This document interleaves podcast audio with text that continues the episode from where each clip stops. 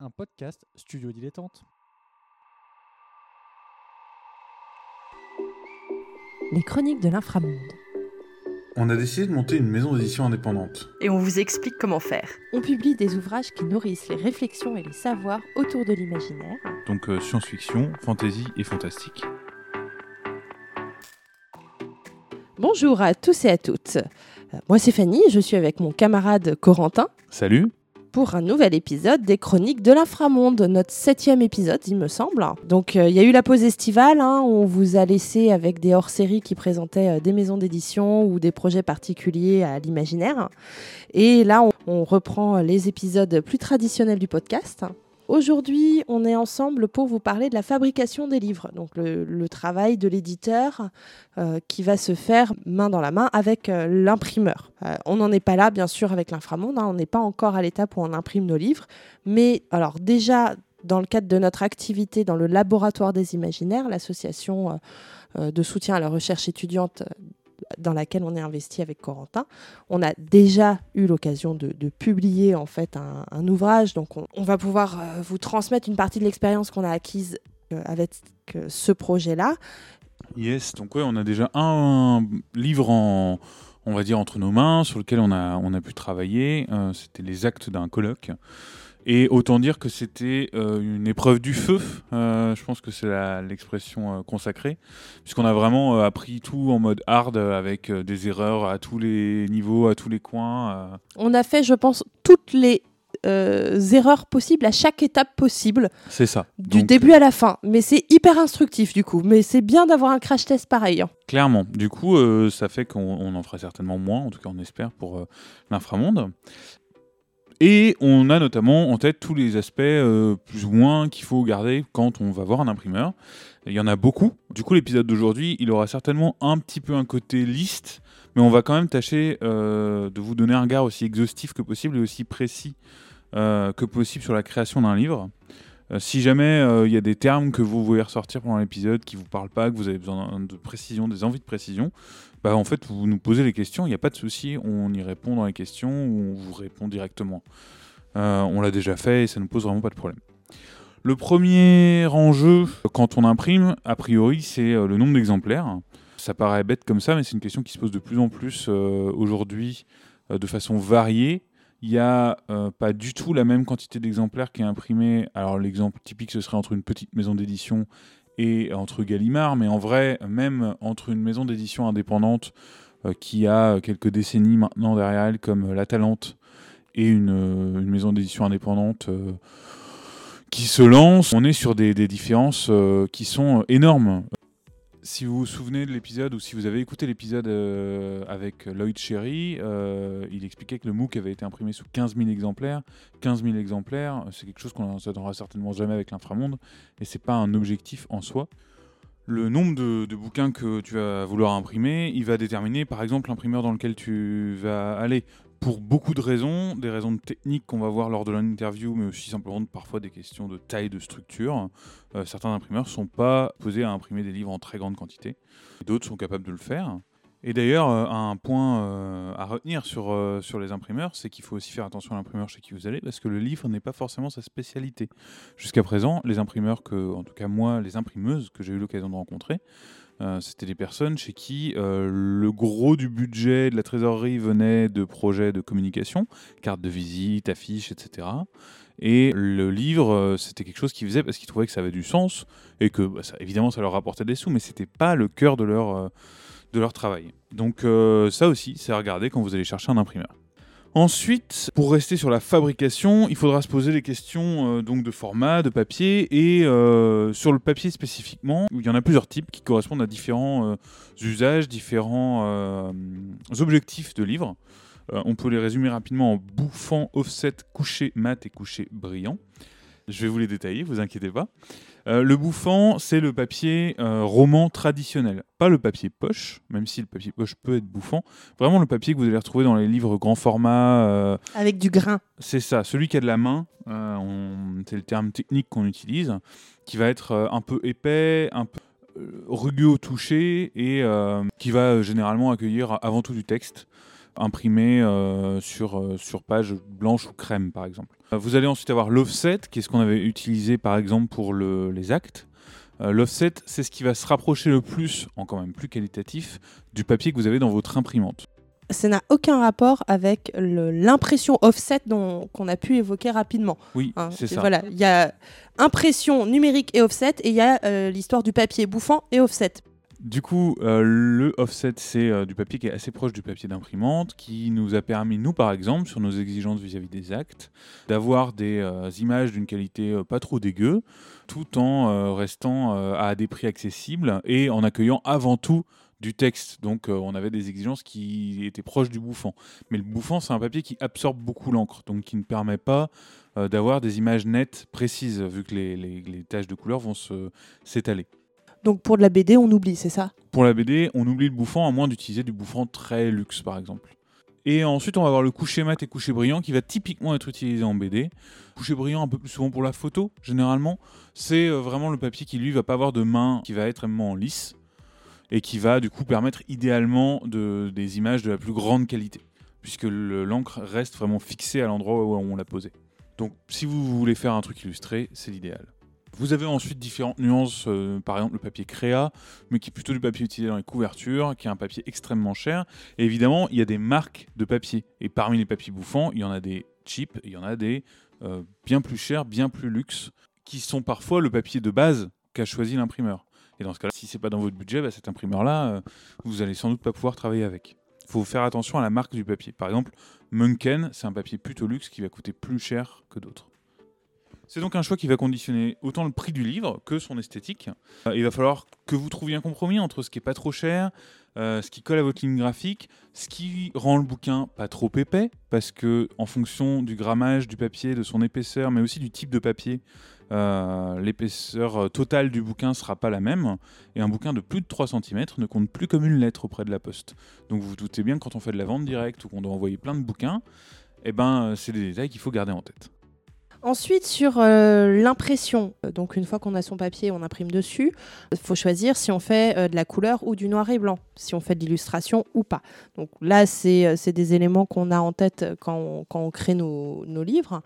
Euh, mais il faut savoir que la facturation ne sera pas la même si on, on imprime en couleur ou en noir et blanc. Euh, certains imprimeurs, euh, si on n'a que des pages, quelques pages illustrées, ne facturent que les pages couleurs qui seront imprimées. Tout le reste va être imprimé en noir et blanc. Là-dessus, euh, alors j'ai jamais confirmé auprès des imprimeurs, mais euh, après en avoir échangé avec plusieurs, je les soupçonne de facturer le carnet de pages pliées qu'ils ont dû imprimer en couleur.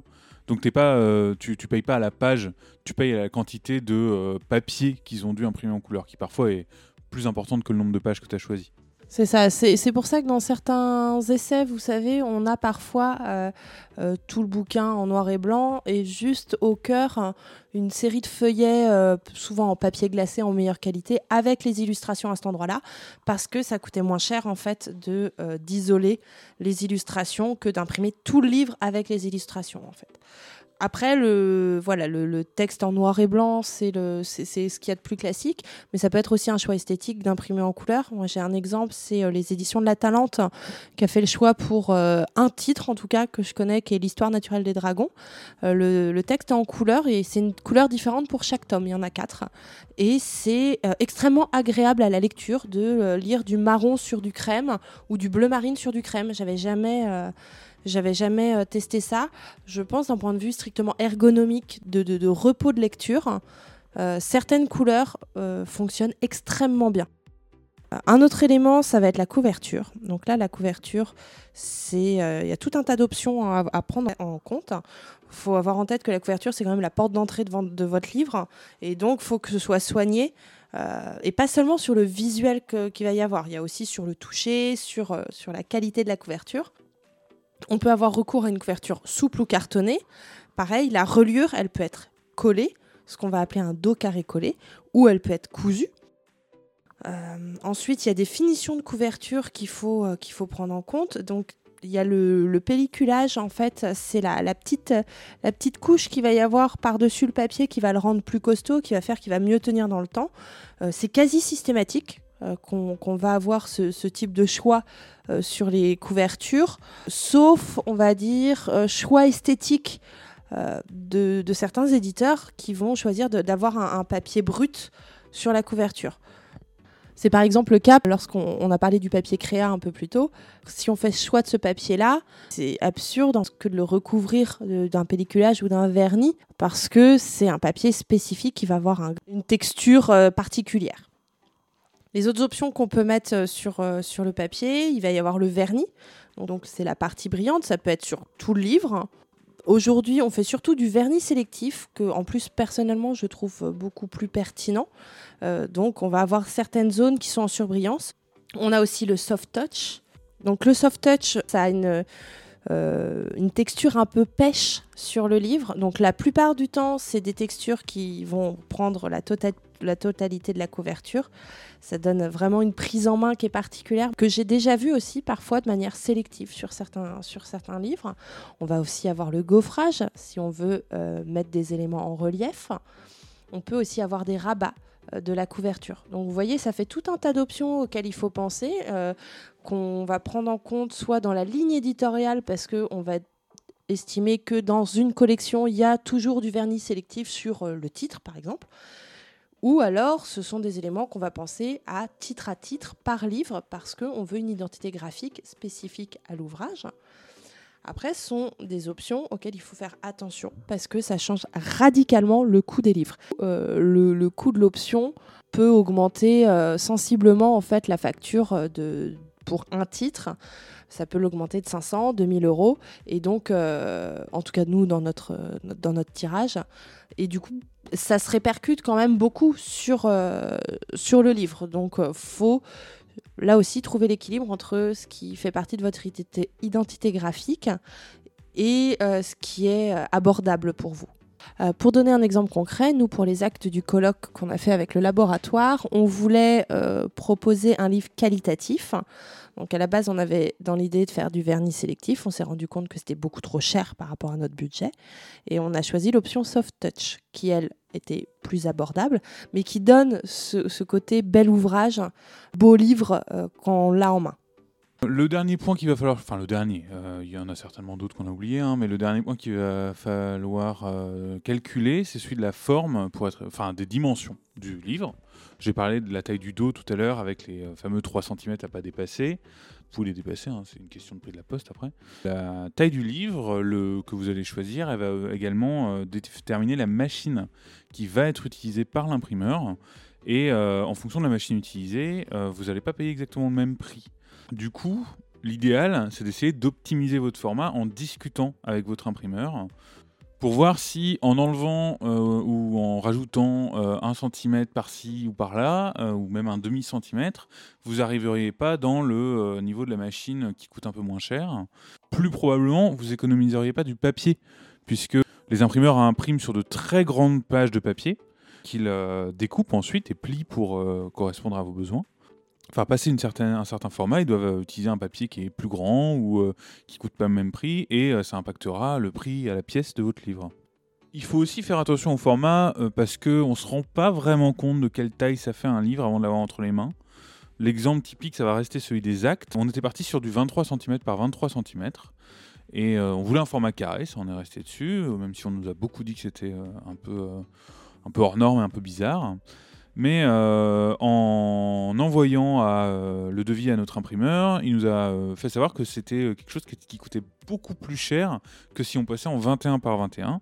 Et il nous a fait parvenir un bon à tirer, donc un, prototype, on va dire, qui n'était pas relié, en 21 par 21. Et on s'est dit, mais en fait, il est déjà énorme et il fait déjà juste la taille qu'il nous faut.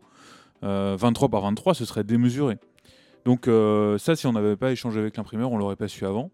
Euh, c'était un moitié un coup de bol qu'on soit tombé sur euh, cet imprimeur-là parce que euh, d'autres nous avaient dit oui, pas de souci sur les 23 par 23. Donc on est, on est plutôt content, mais c'est bien d'essayer d'éviter ça. Et ça, par exemple, on n'aurait pas eu le problème si on avait été voir un service de reprographie type le service de copie du coin de la rue et qu'on lui avait demandé d'imprimer notre bouquin avec les traits de coupe sur 2-3 pages, mais pour se rendre compte de quelle taille va faire votre ouvrage. Et ces tests-là, vous pouvez les faire vous-même. Ça coûte pas grand-chose et ça vous permet de vous donner une idée précise de ce que vous avez pensé et si c'est réaliste et si ça correspond vraiment à vos envies. Nous, le plus gros conseil qu'on va pouvoir euh, vous donner, c'est d'aller discuter en fait avec les attachés commerciaux des imprimeurs. C'est d'ailleurs le cas de la personne qu'on a interviewée euh, aujourd'hui.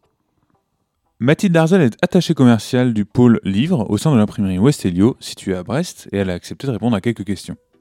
Bonjour Mathilde. Bonjour. La conception d'un livre dépend de plusieurs critères techniques. Quelles sont les mises au point qu'il est souvent nécessaire de faire avec un éditeur au début d'un travail en commun?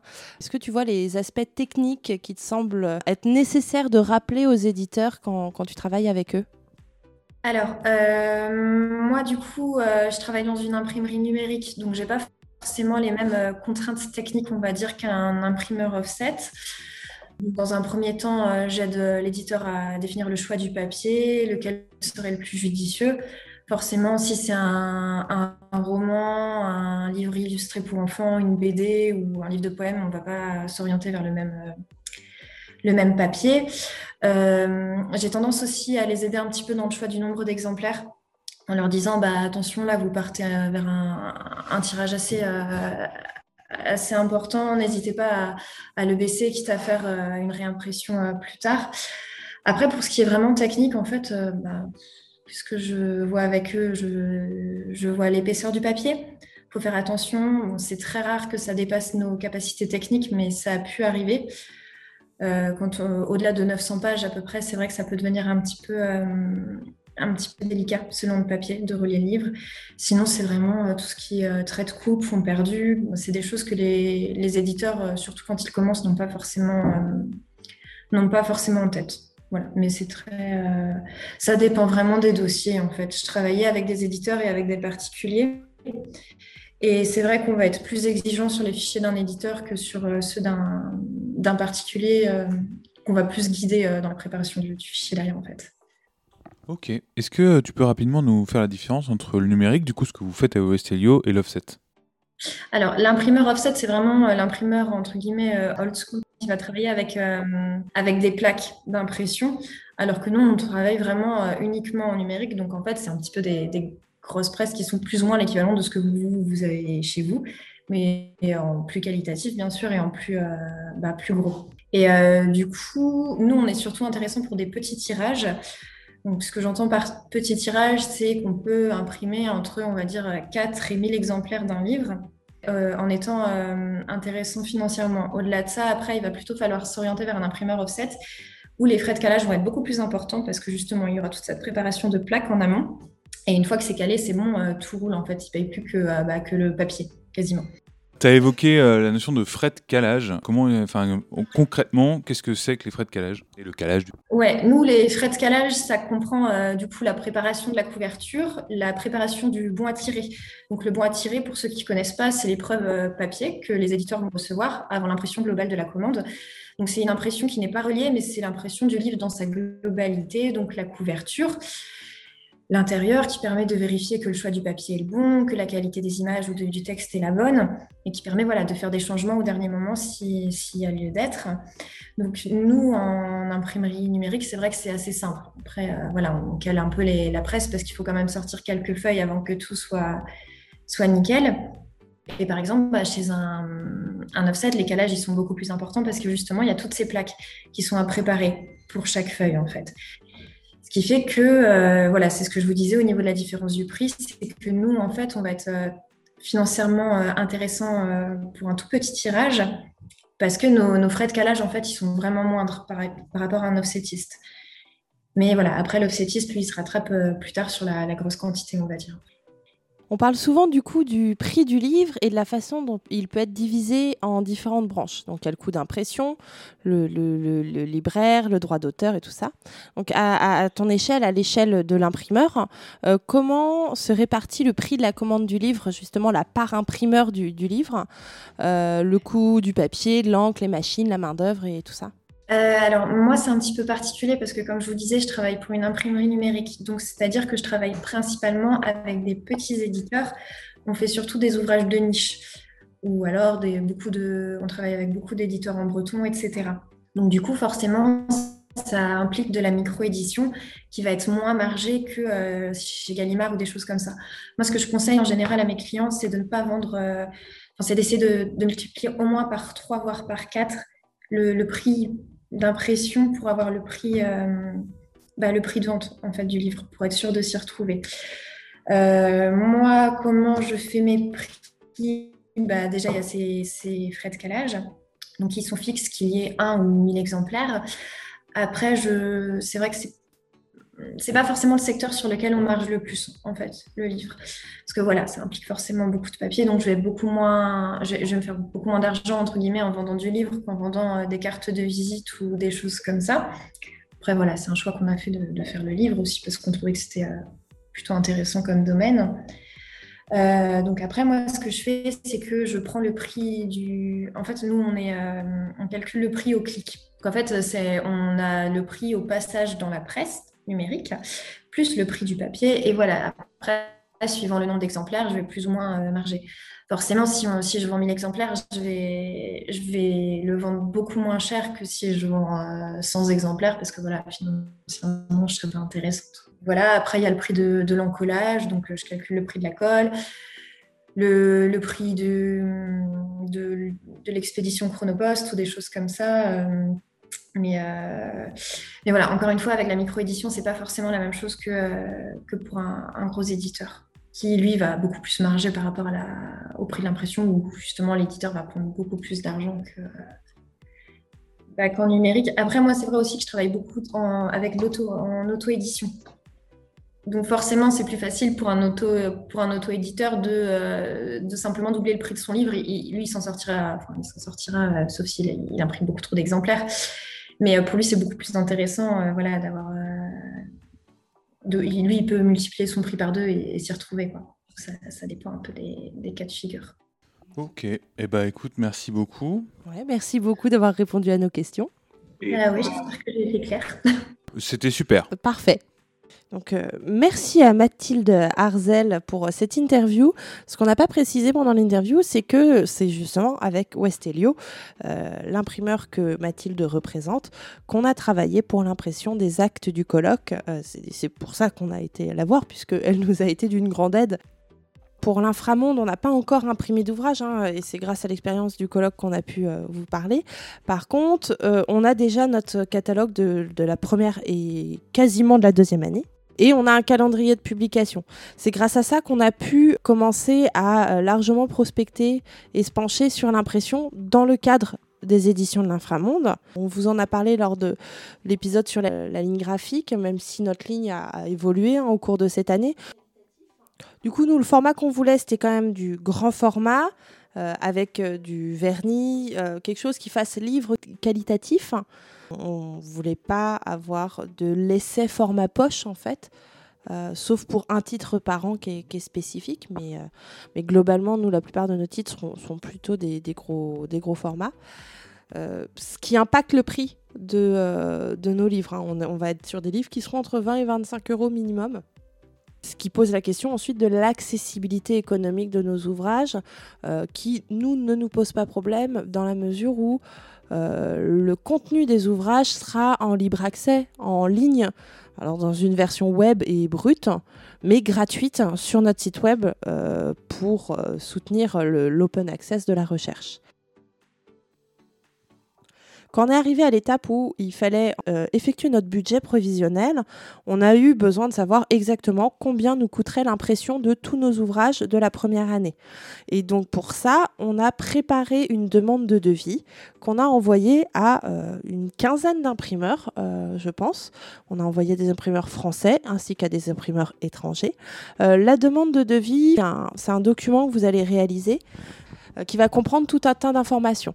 En fait, vous allez avoir le titre de votre ouvrage, le format en précisant si c'est un format, euh, on dit à la française ou à l'italienne, c'est-à-dire format français c'est portrait et à l'italienne c'est paysage, donc en hauteur ou en longueur.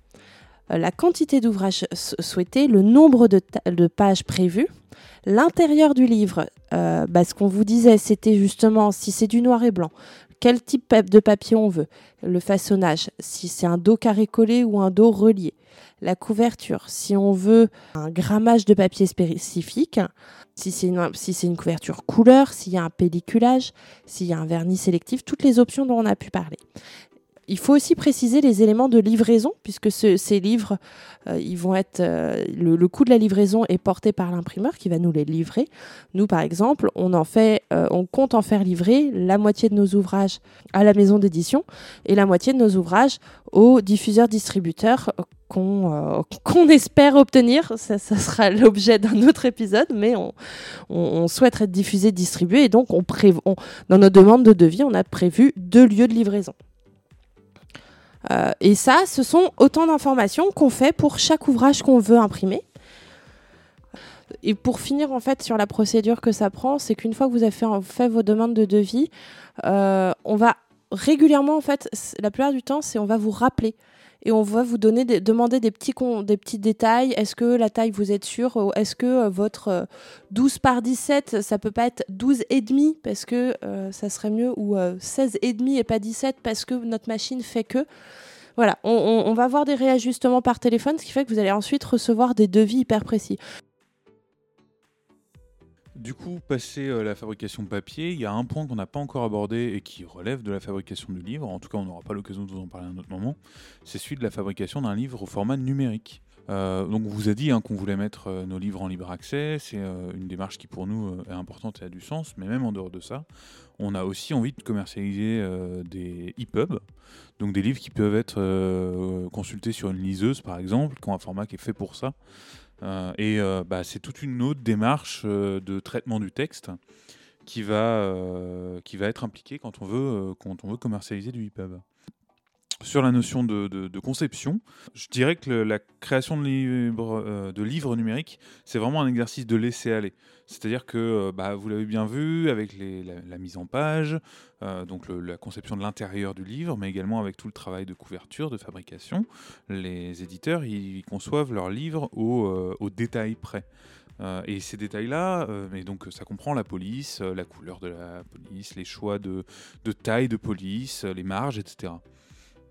Et tout ça, on n'en a plus le contrôle une fois qu'on a créé un EPUB. Idéalement, un bon EPUB doit être adaptable et flexible pour permettre euh, en fait au lecteur de choisir sa police en utilisant les fonctions de sa liseuse, euh, de choisir en fait de, de, n'avoir accès.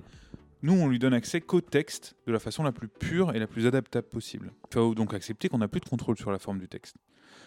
L'exercice du coup de fabrication, d'un point de vue très concret, ça ressemble un peu à celui de la création d'un site internet en HTML. Donc HTML, c'est un langage de programmation, mais de loin. Euh, la différence essentielle étant que euh, notre texte n'est pas en ligne. Un EPUB, c'est donc constitué de balises sémantiques, c'est-à-dire qu'au niveau du texte, on va signaler par exemple que euh, tel élément est une citation, tel élément est un titre d'ouvrage et ensuite une, feuille de style, un document mis à part, qui va euh, définir comment euh, cette, euh, cette signalisation est représentée. On ne dit pas ces mots vont être en italique, on dit ces mots relèvent d'un titre et les titres sont tous en italique. Ce qui est en fait beaucoup plus léger au niveau de la lecture pour les différents appareils qui peuvent lire ce type de format. Et généralement, un EPUB va être divisé en plusieurs fichiers qui correspondent aux différents chapitres et qui sont tous euh, rassemblés dans un seul dossier. Voilà, c'est euh, un peu technique, mais honnêtement assez simple une fois qu'on s'y met. Il y a des logiciels qui permettent de traiter ça, euh, qui sont plutôt accessibles, qui s'appellent Sigil, Calibre notamment. Et après, c'est réalisable avec à peu près n'importe quel logiciel de code, techniquement, si vous vous y connaissez un peu. et il y a des prestataires qui font ça très bien. J'ai l'impression qu'on arrive à la fin de cet épisode. On a fait le tour de la fabrication du livre. C'est ça. Euh, et, ça faisait un moment qu'on n'avait pas eu de questions d'auditeurs ou d'auditrices, mais là, on en a eu, en fait, on en a eu plein pendant l'été, comme quoi. Euh, donc, euh, donc on, va en avoir quelques-unes. Alors du coup, au niveau des questions des, auditeurs et auditrices, il y avait discuter de son idée. parce qu'on conseille souvent d'aller voilà, d'aller toquer à la porte d'autres éditeurs, des imprimeurs, d'aller discuter de ses idées, de ses projets. Et on, nous a évoqué des craintes de, euh, bah, de vol d'idées de livres, de, choses comme ça. Euh, nous, on voulait vous rassurer là-dessus. Honnêtement, c'est pas quelque chose qu'on a pu observer dans le milieu. Euh, on ne dit pas que c'est le monde des bisounours et que personne n'ira jamais piquer l'idée de quelqu'un d'autre, mais c'est c'est pas c'est pas les pratiques en tout cas qu'on peut observer dans, dans l'édition et encore moins dans l'édition indépendante. clairement, je pense que les gens gagneront plus à aller confronter leurs idées à celles de professionnels installés, présenter une couverture, présenter la ligne graphique, poser la question sur tel auteur ou telle autrice. on sait qu'il a publié ça, est-ce que tu le connais, est-ce que tu sais si on peut bien travailler avec? Enfin, C'est tout autant de questions qu'on peut poser en fait à des, des, confrères et consoeurs éditeurs, éditrices pour, euh, pour s'améliorer en fait, pour aussi apprendre à mieux connaître le milieu et à se faire connaître. C'est aussi un conseil que j'ai beaucoup entendu quand j'étais en formation d'entrepreneuriat, hein, qu'en fait ça s'applique pas juste au milieu de l'édition. Et en parlant de formation, euh, c'était un peu notre point suivant. Euh, c'est que arriver à ce point-là de notre travail, ça nous semble vraiment important de prendre son temps avant de lancer son projet. Ça peut c'est tout à fait compréhensible d'avoir un certain empressement quand on se lance. Nous, c'est pas comme ça qu'on a travaillé, euh, mais, euh, mais on s'entend. Hein, il y a des moments où on s'est pressé parce qu'on s'est dit qu'on allait se faire euh, sucrer des trucs sous le nez, etc. Et bon, bah, finalement, les choses ne se sont pas confirmées comme ça. Il faut vous rendre compte que lors de la sortie de notre premier bouquin, l'Inframonde, ce sera un projet sur lequel on travaille depuis trois ans. On a été ralenti hein, par le Covid, mais on a aussi pris notre temps pour le faire correctement. Et notamment, sur ces trois ans, il y a mes années de formation. Et euh, tu me disais tout à l'heure que c'est quelque chose qui bah, pèse un peu quand même. Ouais, c'est des éléments, c'est vraiment important, je pense, de, se former. Personnellement, en solo, je ne me serais pas lancée sans formation euh, dans l'édition. Euh, parce que je trouve ça extrêmement inconfortable. Il y a beaucoup de choses qu'on peut apprendre sur le tas, bien sûr, comme dans tous les métiers, et c'est génial. Mais moi, je me lance là-dedans parce que Corentin, justement, il a la formation euh, du master édition et que dès qu'il y a des questions très techniques, très concrètes, je peux me retourner vers lui. Je peux me tourner aussi vers les, éditeurs euh, professionnels en fait qu'on connaît et qu'on connaît bien et qui, qui nous nous aident beaucoup. Donc ça, c'est une richesse hein, euh, qu'on a aussi, auquel on a accès. Mais sans ces, sans ces éléments-là, je trouve que sans formation, c'est casse-gueule. Après, quand on dit formation, c'est pas forcément formation à l'édition. C'est surtout, faut, faut avoir au moins une de ces cordes à son arc. Euh, soit c'est vous êtes des bêtes de gestion et euh, la partie éditoriale, vous allez l'apprendre sur le tas. Et eh bah ben ouais, carrément, allez-y. Moi, j'ai plus ce profil-là, en fait, parce que dans mes précédents métiers, j'ai eu euh, beaucoup de gestion à faire. Par contre, euh, si vous êtes euh, des billes en gestion, faut être solide sur l'édition, bien connaître le, milieu du livre. C'est ça. À minima, ça vous permet de savoir où chercher, en fait, d'avoir euh, pas forcément une formation universitaire stricte, mais de savoir vous faire accompagner. Et eh bien, sur ce, on vous dit au revoir et à la prochaine. À bientôt.